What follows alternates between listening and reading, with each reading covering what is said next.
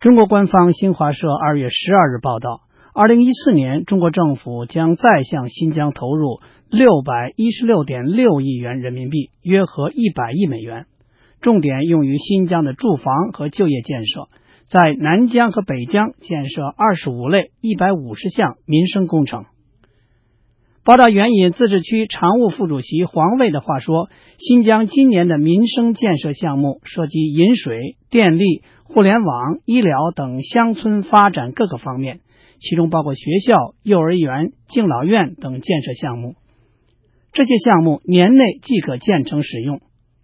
新疆二零一零年实施民生建设年以来，政府四年间财政支出累计超过四千八百四十亿元。”原中国青年报记者、冰点周刊编辑李大同对美国之音说：“向新疆落后地区投入发展资金，也许可以部分解决新疆问题。这个很明显，它不能根本解决这个新疆方面存在的问题。也也许在某种程度上，它可以缓缓解一下，是吧？也可以在某种上缓解一下。是当地这个维吾尔族的这个整个发展水平、呃，生活水平、发展水平。”远远低于那个地区的汉族，这是肯定无疑的。路透社说，新疆流亡人士和许多人权团体认为，中国在新疆的高压政策是导致那一地区动荡的真正原因，其中包括中国政府在那里长期推行的文化、宗教和语言等政策。新疆地区近年来不断出现暴力事件，表明汉人对新疆的统治继续遭到抵制。不过，中国在镇压的同时，似乎也开始认识导致暴乱的经济根源，尤其是在新疆南部的次发达地区。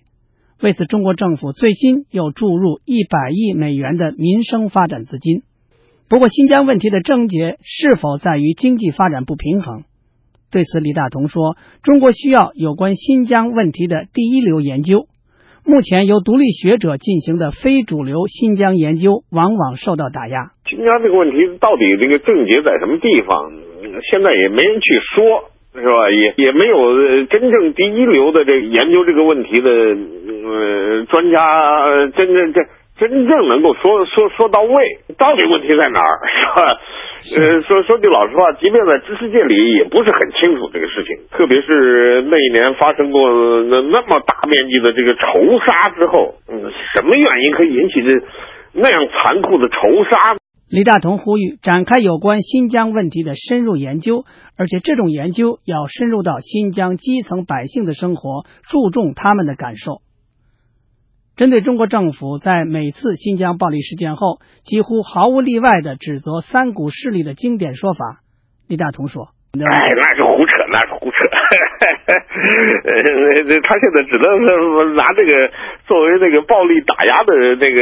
你想想那些非常穷的，现在所所谓发生暴力行为的，都是些非常穷、非常底层的老百姓。说他为什么要暴力？说这这东西你解释不了的，是吧？这个这这这没有人想死，是吧？这这种自杀性袭击为什么会会产生这个东西？你没有一个现在没有一个合理的解释。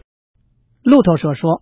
自从去年撞击天安门金水桥事件后，中国再度加大了新疆地区的安全戒备。与此同时，习近平上月提出要将维稳放在高于发展的位置。舆论关注新疆又增一百亿美元民生发展的同时，也在留意中共在新疆等边远地区维稳的发展态势。美国之音记者申华华盛顿报道。